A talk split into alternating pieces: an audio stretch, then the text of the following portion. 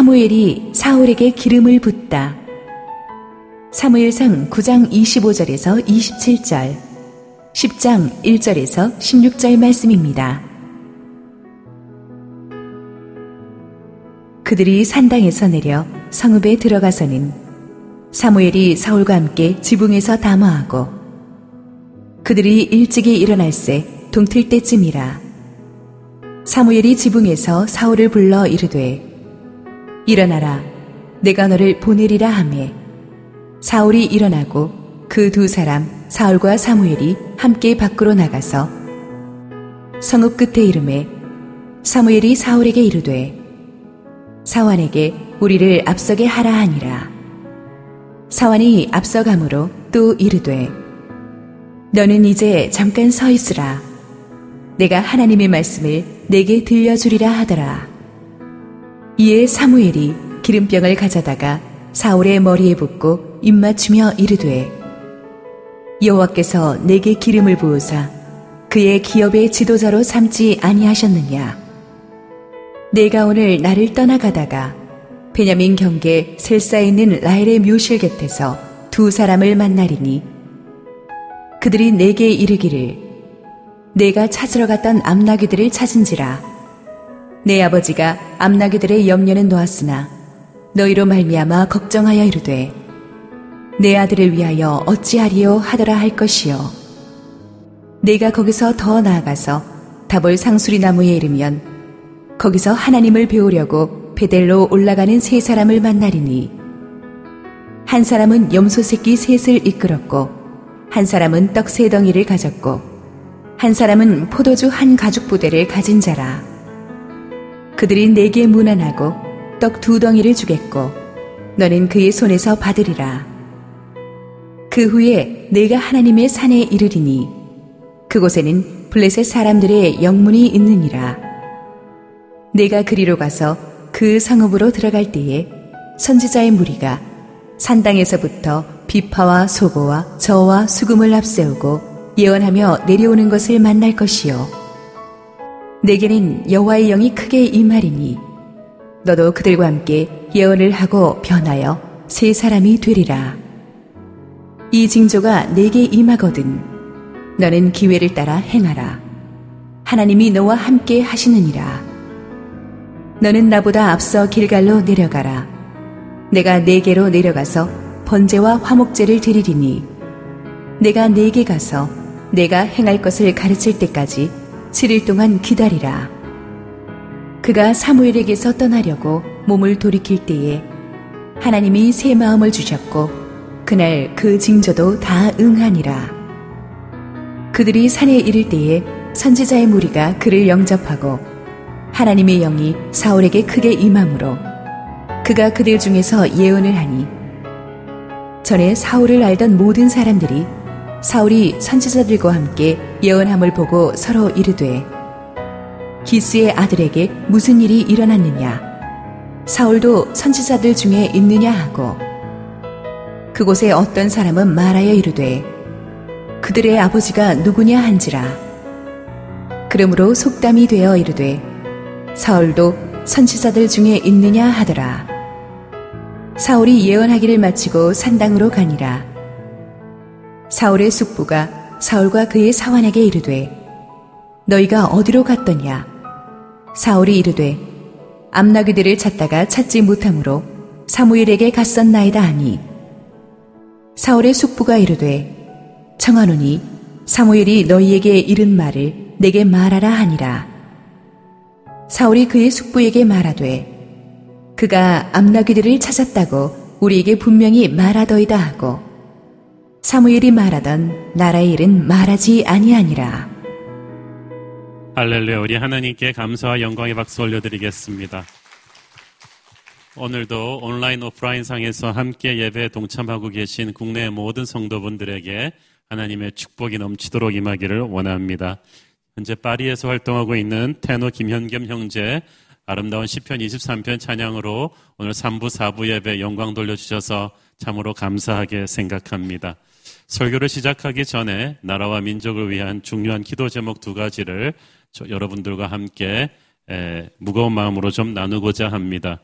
여러분들이 알다시피 저는 한 번도 강단에서 정치 문제를 다루지 않고 성경 말씀을 중심으로 쭉 설교해 왔지만 작금의 상황에서는 분명한 어떤 어, 영적인 보이스를 내야겠다는 생각이 들어서 여러분과 기도 제목을 나누게 되었습니다. 며칠 전 국무총리와 중앙재난안전대책본부에서 7월 10일 금요일 18시를 기해서 모든 교회 정규 예배를 제외한 모든 수련회, 기도회, 부흥회, 소그룹 성경 공부 모임, 성가대 연습, 식사 제공 등을 금지한다고 발표했습니다.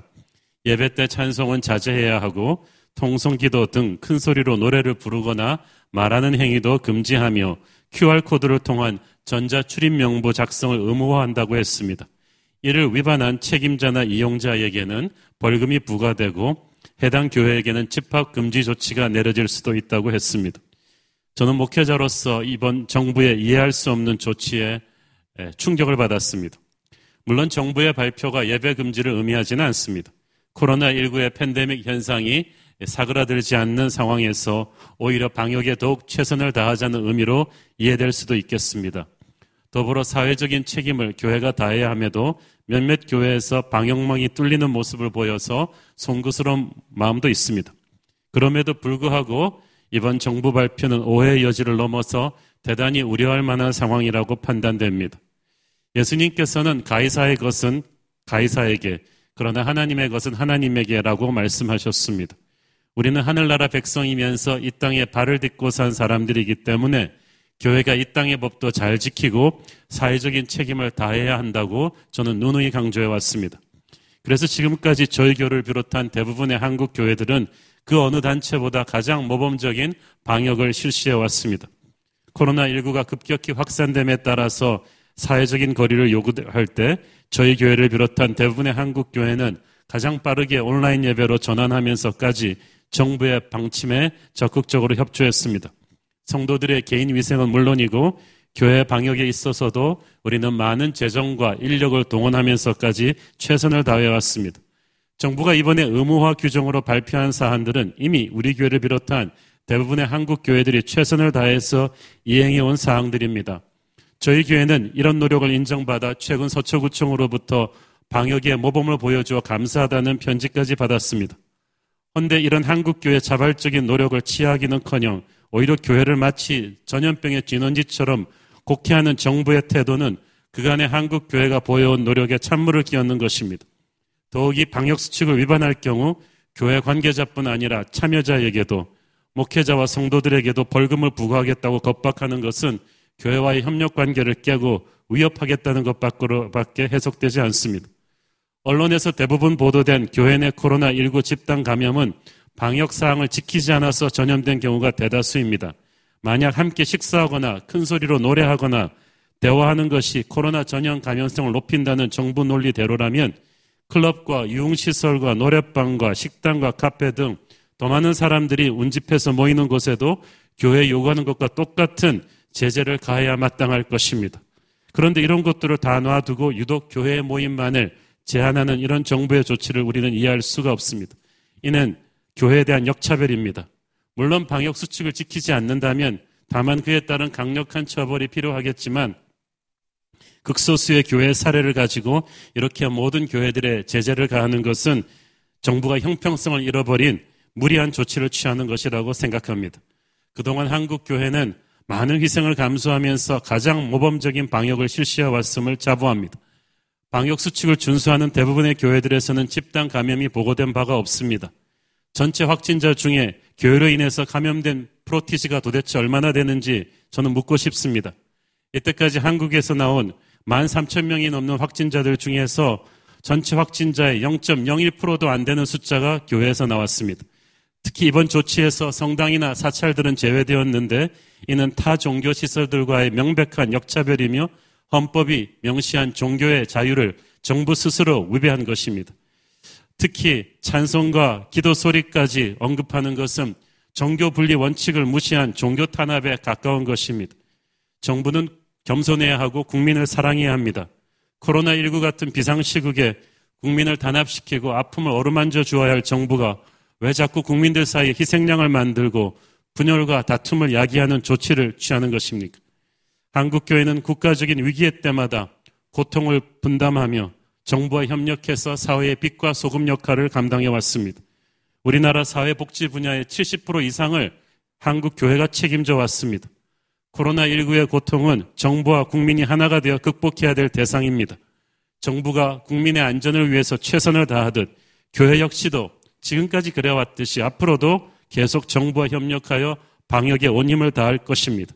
그러기 위해서는 먼저 정부가 교회가 마치 전염병의 원상이 된 것처럼 치부하는 것을 즉각 사과하고 무리한 행정 조치를 철회해야 된다고 믿습니다. 교회는 결코 코로나19의 가해자도 아니고 감염의 전파자도 아닙니다. 정부가 교회를 탄압의 대상이 아닌 협력의 대상으로 인정할 때 코로나19는 반드시 조기 종식될 수 있을 것이라고 믿습니다.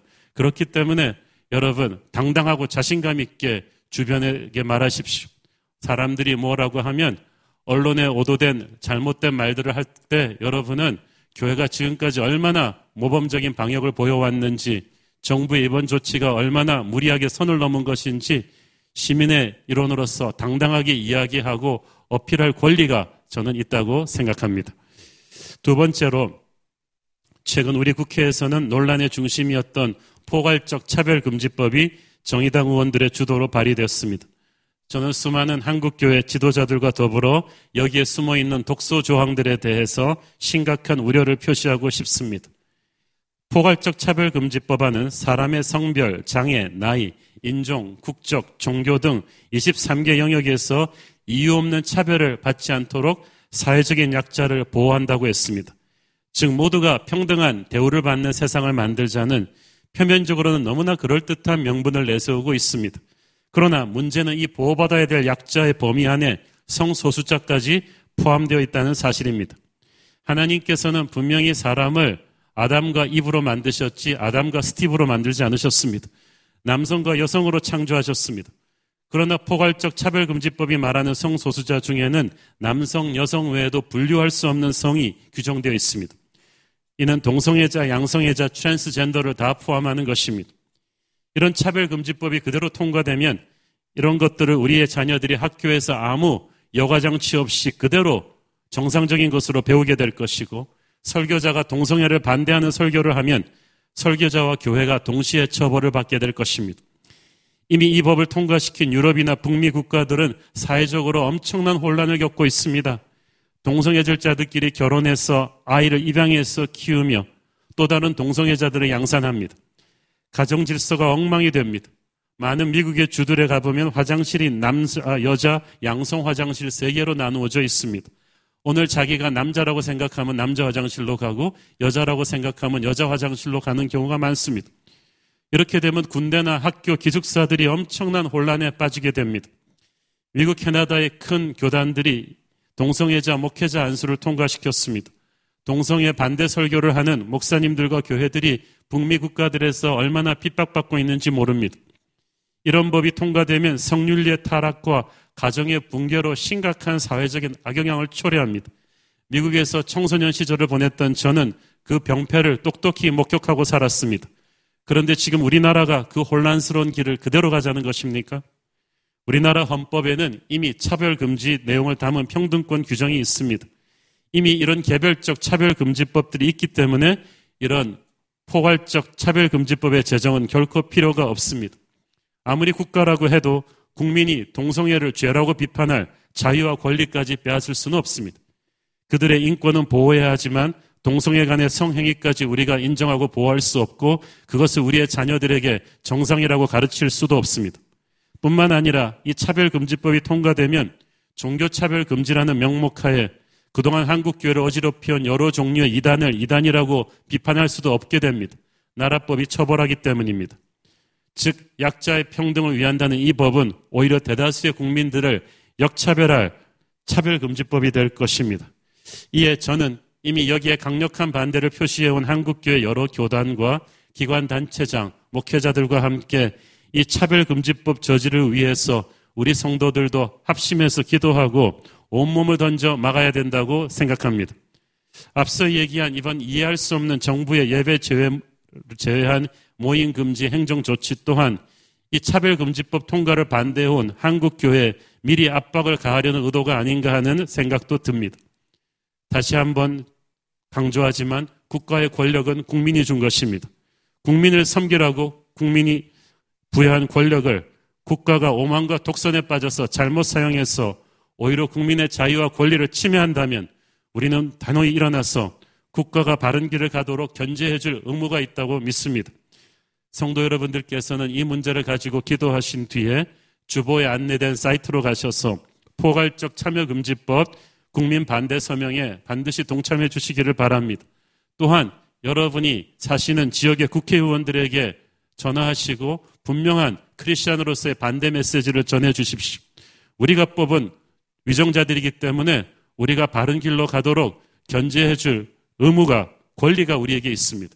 신문이나 잡지, SNS에 글을 쓰시는 분들 교회 입장을 확실하게 전달해 주시고 주변 분들에게도 말씀해 주십시오.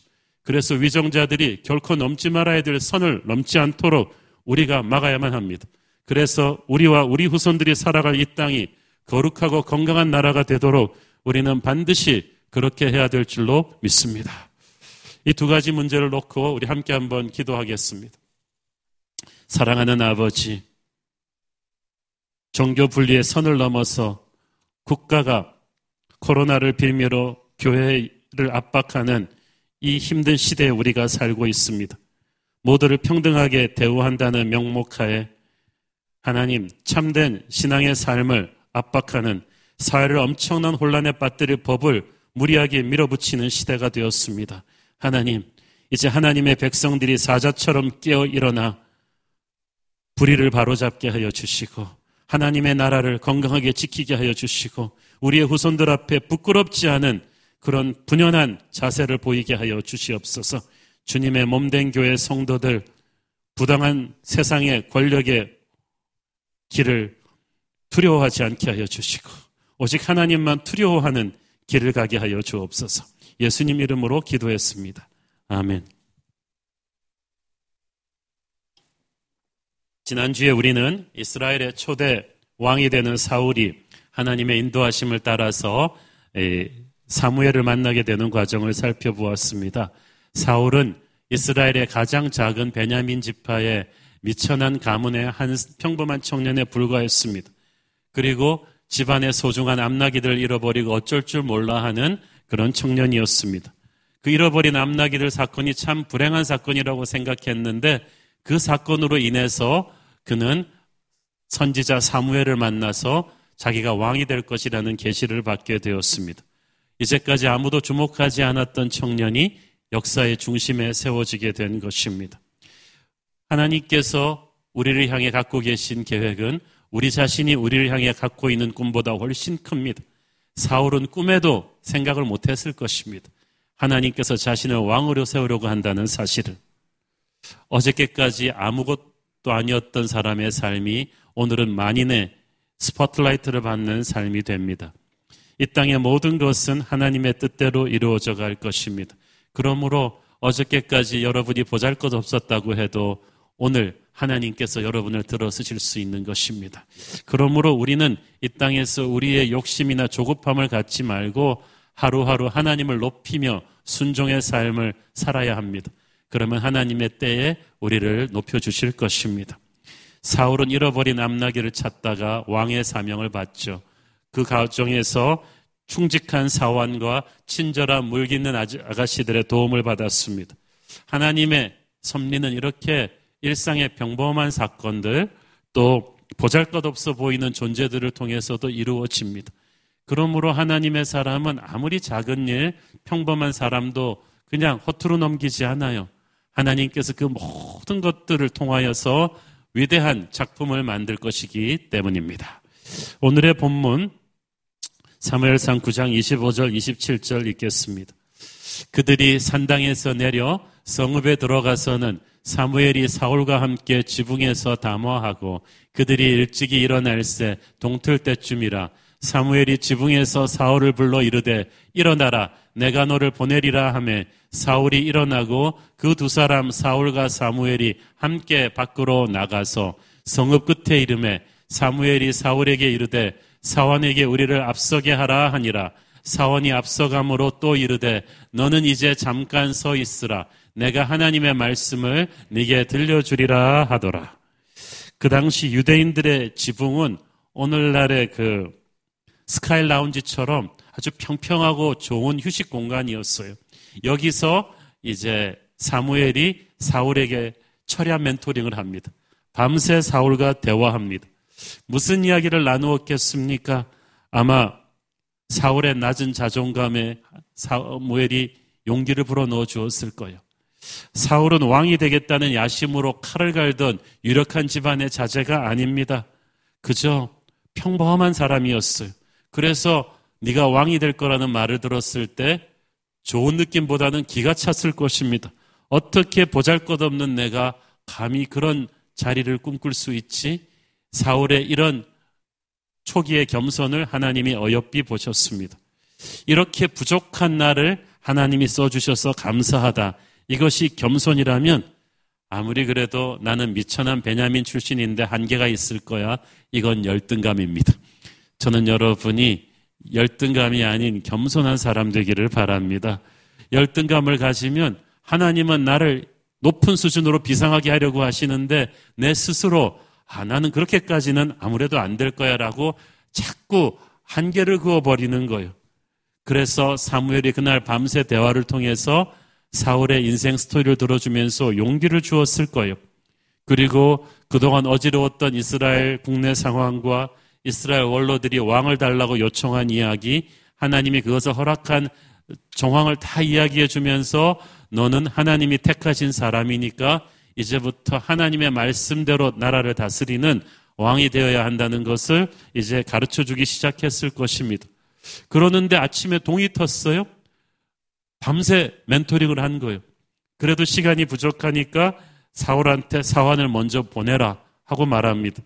내가 하나님의 말씀을 네게 들려주리라. 멘토링 파트 2가 있었던 거예요. 아마 계속되는 대화를 통해서 사무엘은 하나님의 말씀에 입각한 제왕학을 가르쳤겠죠. 천천히 가르쳤을 거예요. 우매한 백성들의 요구로 왕을 세우지만 사무엘은 어쨌든 사울이 훌륭한 왕이 되어주기를 바랬습니다. 사울은 하나님이 선택한 사람이에요. 하나님이 선택한 사람은 하나님께서 말씀으로 준비를 시켜 주십니다. 시대를 분별할 수 있도록 군중들 눈치를 보면서 휘둘리지 않도록 말씀으로 깨우쳐 주시고 가르쳐 주셨습니다. 사울은 인간의 힘으로 왕이 된 것이 아니라 하나님의 은혜로 왕이 되었기 때문에 결코 세상의 다른 왕들을 흉내내면서 인간적인 왕이 되어서는 안 되었습니다. 여러분, 하나님이 여러분을 그 자리에 세워 주었다면 자리에 앉기 전보다 앉은 후에 잘해야 돼요.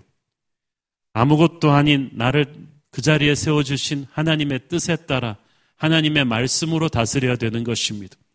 그래서 모세의 뒤를 이은 여호수아에게도 하나님이 말씀하셨어요. 너는 주야로 말씀을 묵상하고 그대로 행하라.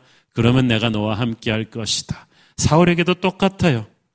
말씀은 평범한 자를 비범하게 하고 연약한 자를 강하게 하며 비겁한 자를 담대하게 합니다. 그러므로 받은 사명이 크고 내 능력은 작을 때 우리는 하나님의 말씀을 굳게 붙들어야 하는 줄 믿습니다. 어, 10장 1절 읽습니다.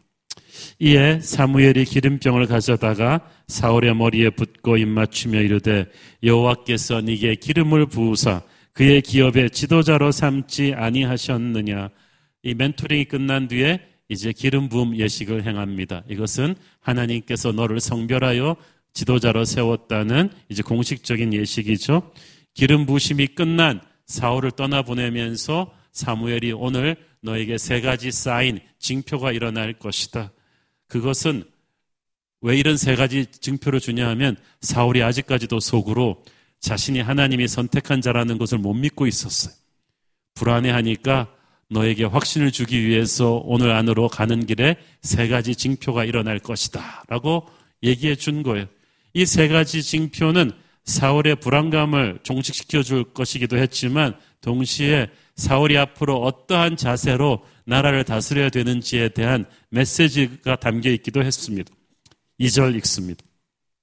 네가 오늘 나를 떠나가다가 베냐민 경계 셀사에 있는 라헬의 묘실 곁에서 두 사람을 만나리니 그들이 네게 이르기를 네가 찾으러 갔던 암나기들을 찾은지라 네 아버지가 암나기들의 염려는 놓았으나 너희로 말미암아 걱정하여 이르되 내 아들을 위하여 어찌하리요 하더라 할 것이요 첫째 징표는 가다가 라헬의 묘실 곁에서 잃어버린 암나기를 찾았다는 소식을 들려주는 사람들을 만날 것이다.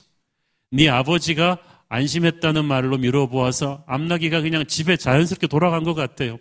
그러니까 사울이 그토록 힘들어하던 현실의 문제를 하나님이 너무나 쉽게 해결해 놓으셨어요. 이게 첫 번째 징표였어요. 이 말은 무슨 뜻입니까? 사울아, 이 땅의 현실의 문제, 앞으로 잃어버린 암나기 사건 같은 것들은 너에게 무지만이 일어날 텐데 그때마다 이게 재앙인 것처럼 패닉할 수는 없다. 네가 그토록 힘들어하고 풀 수 없었던 현실의 암나기 문제를 나는 이렇게 쉽게 풀어줄 수 있다. 그러므로 현실의 문제 불 끊으라고 조급한 왕이 되지 말고 하나님의 길을 당당하게 가라. 하나님의 비전을 붙잡고 하나님의 역사를 놓쳐서는 안 된다는 메시지였어.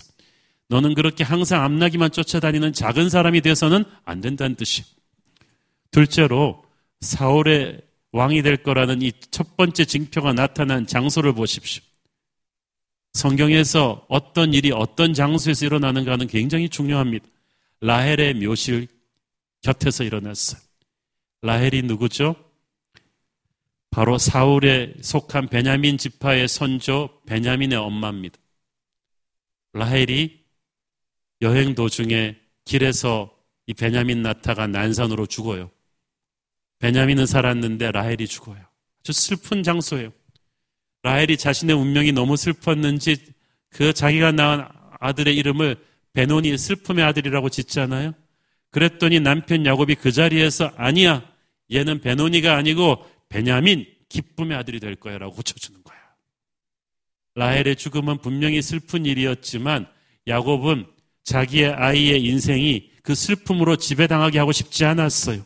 그래서 오히려 그 라헬의 죽음을 밑거름으로 해서 이 아이의 미래는 승리하는 인생이 되라고 슬픔의 베노니가 아니라 기쁨의 베냐민이 될 것이라고 믿음으로 야곱이 선포한 거예요. 그리고 그 선포가 수백 년이 지나서 이루어졌어요. 라헬을 묻을 때는 그토록 통곡의 장소였던 그 묘실 그 바로 앞에서 수백 년이 지나 베냐민의 후손 사울이 이스라엘의 첫 번째 왕이 됩니다. 그 왕이 되는 첫 번째 증표가 여기서 나타난 거예요. 슬픔의 베노니를 듣고 일어나 기쁨의 베냐민이 되게 하겠다는 야곱의 믿음이 그대로 이루어진 것입니다. 누구든지 그리스도 예수 안에 있으면 베냐니의 아픔을 베냐민으로 바꾸는 반전의 은혜를 누릴 것입니다. 예수님은 십자가의 슬픔을 극복하시고 부활의 기쁨을 이루셨습니다. 그 믿음 그대로 사울이 탄생한 거예요. 그래서 거기서 첫 번째 징표가 나왔습니다. 주님은 오늘도 우리의 슬픔이 변하여 기쁨 되게 하시는 분이십니다. 두 번째 징표 3절 4절 읽습니다. 네가 거기서 더 나아가서 다볼 상수리 나무에 이르면 거기서 하나님을 배우려고 베델로 올라가는 세 사람을 만나리니 한 사람은 염소 새끼 셋을 이끌었고 한 사람은 떡 세 덩이를 가졌고 한 사람은 포도주 한 가죽 부대를 가진 자라 그들이 네게 무난하고 떡 두 덩이를 주겠고 너는 그의 손에서 받으리라. 또 중요한 지명이 등장하죠. 베델로 올라가던 사람이다. 베델은 성지입니다. 아브라함과 야곱이 어렵고 힘들 때마다 와서 예배하면서 새롭게 일어났던 그 장소로 이 혼탁한 사사시대에 예배하러 가는 사람들이 있었어요. 그 예배하러 가는 사람들이 하나님께 바칠 떡의 일부를 사울에게 주었다는 것은 사울을 하나님이 세우신 자로 인정했다는 뜻이에요. 그리고 그 무엇보다도 중요한 것은 사울은 이 예배자들의 인정을 받는 게 중요하고 그들의 축복을 받고 기도를 받는 게 중요하다는 거예요. 하나님께서는 사울에게 말씀하고 계신 거예요. 너는 군중의 인기에 영합하는 자가 아니라 예배자가 되라. 베델에서 예배하던 아브라함과 야곱의 그 정신을 따라서 평생 하나님께 예배하는 자가 되고 예배하는 자들의 축복을 받는 자가 돼야 된다고 말씀하신 거예요. 왕권이 바로 거기서 나오는 힘이에요. 훗날 사울이 하나님의 기름 부심을 잃게 되는 것도 예배를 잘못해서였거든요. 사울은 어쨌든 여기서 왕은 하나님의 왕은 진정한 예배자가 되어야 된다는 사인을 받은 것입니다. 세 번째 징표입니다. 5절. 그 후에 네가 하나님의 산에 이르리니 그곳에는 블레셋 사람들의 영문이 있느니라. 네가 그리로 가서 그 성읍으로 들어갈 때에 선지자의 무리가 산땅에서부터 비파와 소고와 저와 수급을 앞세우고 예언하며 내려오는 것을 만날 것이요. 이 셋째 징표를 가장 자세히 설명하는 거로 봐서 가장 중요합니다. 셋째 징표는 선지자의 무리를 만날 것이다.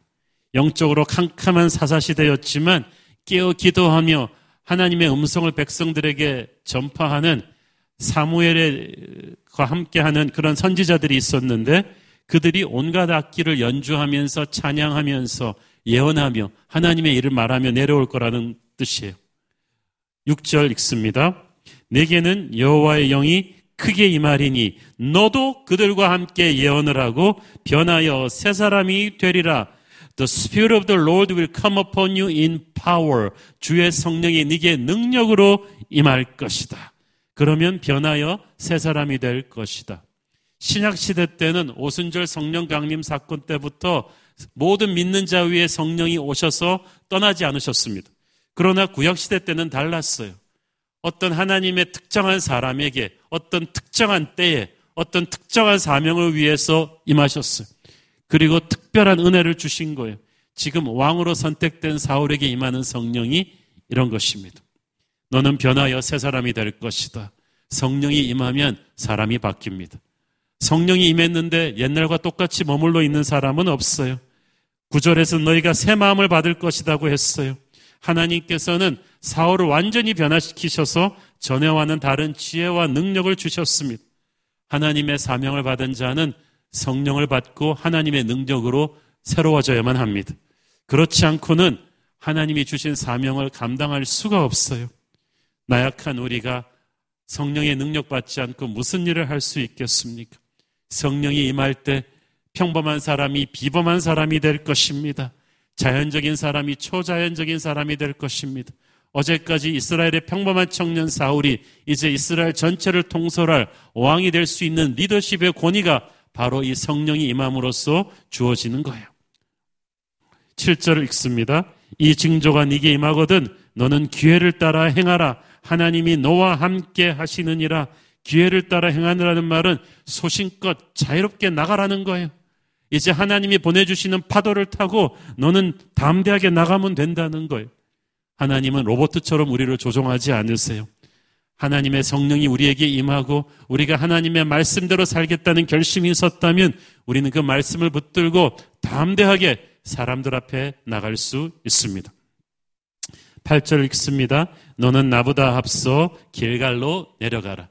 내가 네게로 내려가서 번제와 화목제를 드리리니 내가 네게 가서 네가 행할 것을 가르칠 때까지 7일 동안 기다리라. 사무엘은 사울을 공식적으로 왕으로 세우기 위해서 준비하는 기간이 일주일 필요하니까 사울 보고 먼저 가서 조용히 기다리라고 했어요. 하나님의 사람은 기다리는 법을 배워야만 합니다. 기다린다는 것은 하나님을 신뢰한다는 뜻이거든요. 우리는 자꾸 우리가 먼저 조급하게 행하는 보다는 하나님을 신뢰하고 기다리는 법을 배워야 합니다. 그때 하나님의 역사가 이루어질 것입니다. 9절 그가 사무엘에게서 떠나려고 몸을 일으킬 때에 하나님이 새 마음을 주셨고 그날 그 징조도 다 응하니라. 정말 하나님이 움직이실 때는 정말 빠르게 움직이세요. 그날 성령께서 그에게 새 마음을 주시고 놀라운 그 징표들이 그날 하루 종일 다 이루어지는 것을 사울은 경험할 수가 있었어요.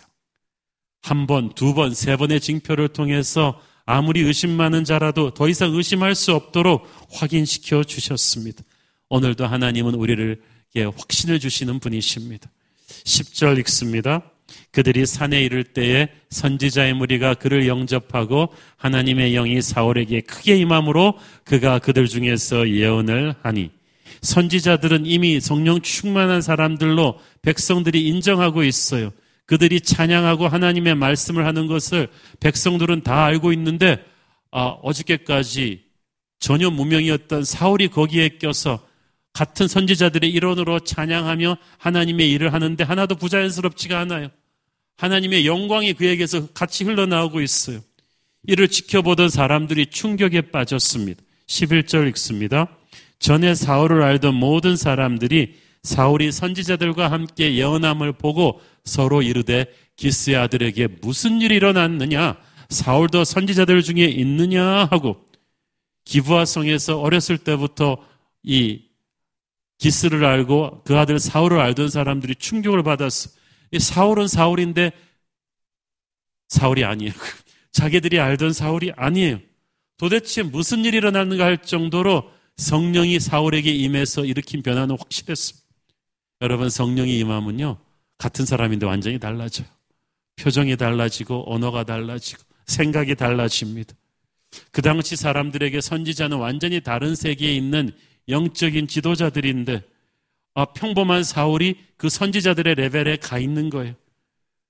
사람들이 개인적으로 자기가 잘 아는 사람이 하나님에게 위대하게 쓰임 받을 때 이거 받아들이기 어렵습니다. 예수님도 고향 나사렛에서는 잘 받아들여지지 않았거든요. 그렇지만 하나님께서 왜 이 일을 하셨느냐 하면 고향 기부하 사람들도 이제 사울을 함부로 대하지 않도록 뭔가 하나님의 역사가 이루어지고 있는 사람이라는 것을 워밍업을 시키신 거예요. 그래서 그 소문이 퍼져나가서 이제 다음 주에 우리가 배우게 될 하나님이 정식으로 그를 왕으로 세우셨을 때 모두가 그것을 인정하고 받아들일 수 있게 하신 거예요. 자, 그렇게 하고 이제 사울이 돌아갑니다. 14절, 16절 읽습니다. 사울의 숙부가 사환과 그 사환에게 이르되 너희가 어디로 갔더냐? 사울이 이르되 암나기들을 찾다가 찾지 못하므로 사무엘에게 갔었나이다 하니 사울의 숙부가 이르되 청하노니 사무엘이 너에게 이른 말을 내게 말하라 하니라 사울이 그의 숙부에게 말하되 그가 암나기들을 찾았다고 우리에게 분명히 말하더이다 하고 사무엘이 말하던 나라의 일은 말하지 아니하니라 이 숙부가 눈치가 굉장히 빠른 사람인가 봐요 암나기 잃어버리고 며칠 동안 나가 있던 조카가 돌아오는데 아, 얼굴이 달라졌어요. 우리 사울이 달라졌어요. 함부로 할 수 있는 인물이 아닌 것 같아요. 막 얼굴에 자신감이 있고 평안함이 있고 하나님의 성령의 기름 부심이 막 느껴지니까 도대체 어디로 갔었냐? 누구를 만났냐? 그랬더니 사울이 선지자 사무엘을 만났다는 거예요. 숙부가 놀랬어요. 아니, 이 촌뜨기 녀석이 어떻게 저 위대한 선지자 사무엘을 만났지? 그래서 사무엘이 그렇게 할 일 없는 분이 아닌데 무슨 일이 있었나 보다 하고 더 자세히 캐물었는데 집요하게 묻는 숙부의 말에 사울은 나라의 일, 즉 자기가 왕으로 기름 부음 받은 사실을 끝까지 말하지 않습니다. 사울이 지혜로웠던 거죠. 남은 말이죠. 숙부가 캐물으면 어, 어디를 만지는 거예요? 감히 숙부가 지금 내가 누군지를 모르는 모양인데 어, 그러면서 자기가 왕으로 기름 부음 받은 사실을 발설할 수도 있었는데 그랬다면 숙부는 뛰쳐나가서 인간적인 일을 도모했을 것이고 상황은 어려워질 수도 있었죠. 그래서 어, 사울은 그 테스트를 통과했습니다. 지혜롭게 침묵했죠. 우리에게도 이런 지혜로운 침묵이 필요해요. 하나님의 계시를 받은 사람, 하나님의 음성을 들은 사람 동네방네 떠들고 다니지 마세요. 침묵하고 인내하고 그 말씀이 이루어질 때까지 겸손히 기다리십시오. 하나님의 때가 되면 드러내실 거예요.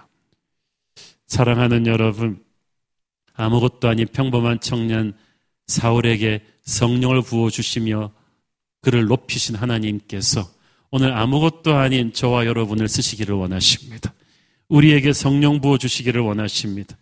하나님의 부르심을 받았는데도 미심쩍어하고 주저하고 있는 분들이 여기에 계신다면 하나님께서 이미 여러분에게 사울에게 보내셨던 것 같은 징표들을 보내주고 계시는데 모르셨나요? 지금 하나님께서 여러분에게 어떤 확신을 주고 계신가를 살펴보십시오. 무엇보다 저는 오늘 본문 6절 말씀을 우리가 모두 인생 구절로 가슴에 새기기를 바랍니다. 시작. 네게는 여호와의 영이 크게 임하리니 너도 그들과 함께 예언을 하고 변하여 새 사람이 되리라. 아멘. 주님 나는 아무것도 아니지만 제게도 오늘 성령이 능력으로 크게 임하게 하여 주시옵소서. 그래서 내가 변하여 새 사람이 되어 주의 일을 감당하게 하옵소서. 오늘 그것이 저와 여러분의 기도 제목이기를 바랍니다. 기도하겠습니다. 사랑하는 아버지, 평범했던 사울이 하나님의 선택하심을 받고 성령을 받고 새롭게 변한 것을 봅니다. 우리도 성령 받고 새로워지게 하여 주옵소서 예수님 이름으로 기도했습니다. 아멘.